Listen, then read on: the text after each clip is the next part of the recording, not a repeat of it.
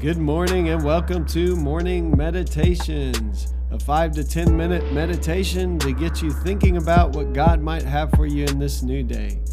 I'm your host, Pastor Nate Cook, so we hope you'll enjoy your meditation for this morning.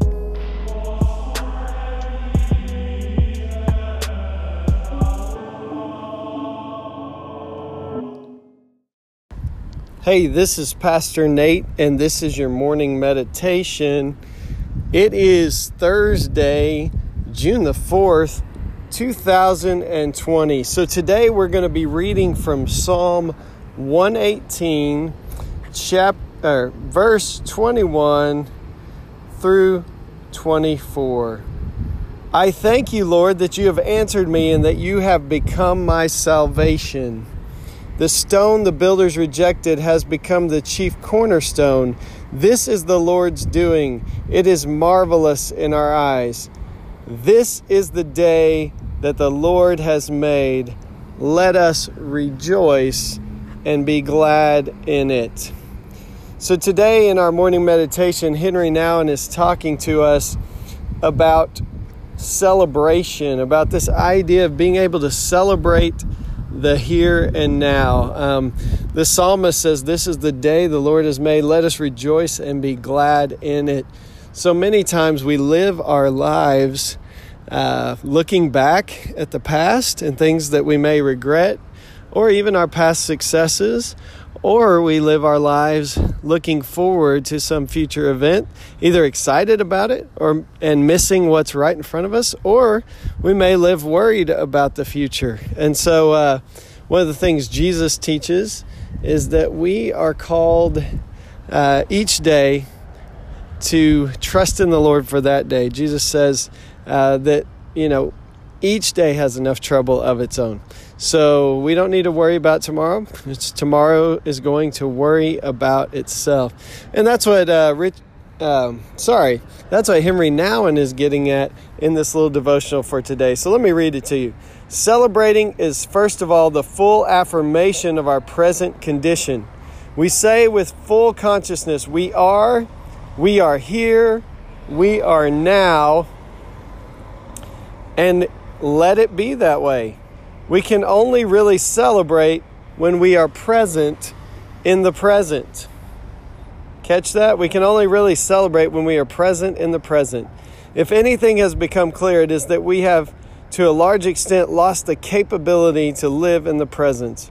Many so called celebrations are not much more than a painful moment between bothersome preparations and boring after talks.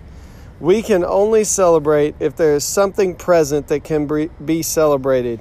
We cannot celebrate Christmas when there is nothing new born here and now. We cannot celebrate Easter when no new life becomes visible. We cannot celebrate Pentecost when there is no spirit whatsoever to celebrate.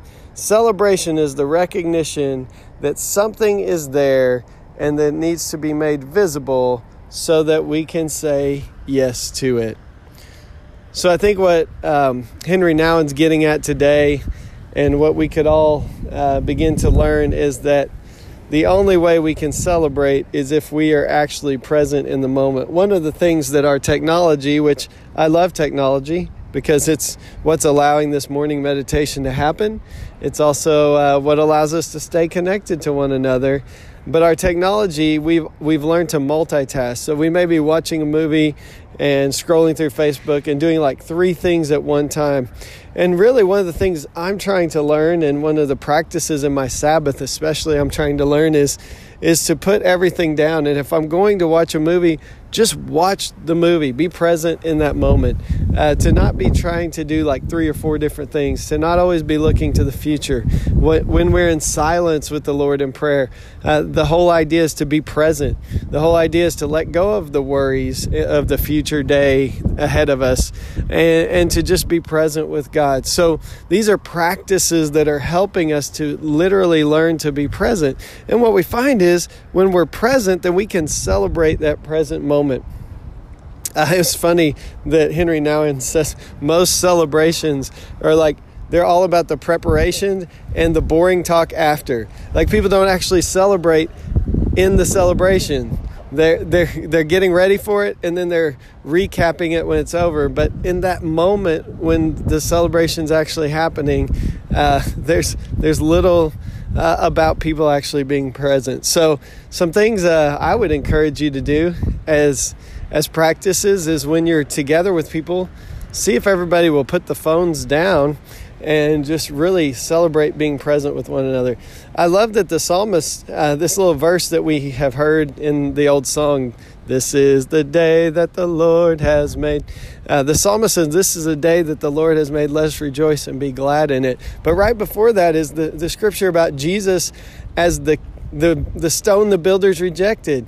And it's become the capstone. So there's this idea that it is in Christ that we are able to live fully present because Jesus has become our cornerstone. And so we don't have to worry about tomorrow. We don't have to regret the past because we can be forgiven of the past. But we can just live in the present today. And so today, I hope you will do that. I hope you'll realize that Christ is with us.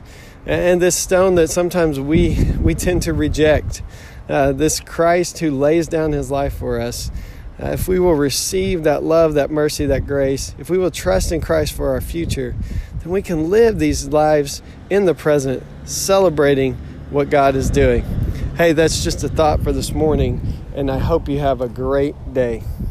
Well, thanks again for joining us for this morning meditation. Hey, do us a favor rate us on iTunes or even leave some feedback about our podcast so that other listeners can know how much you enjoy your morning meditations.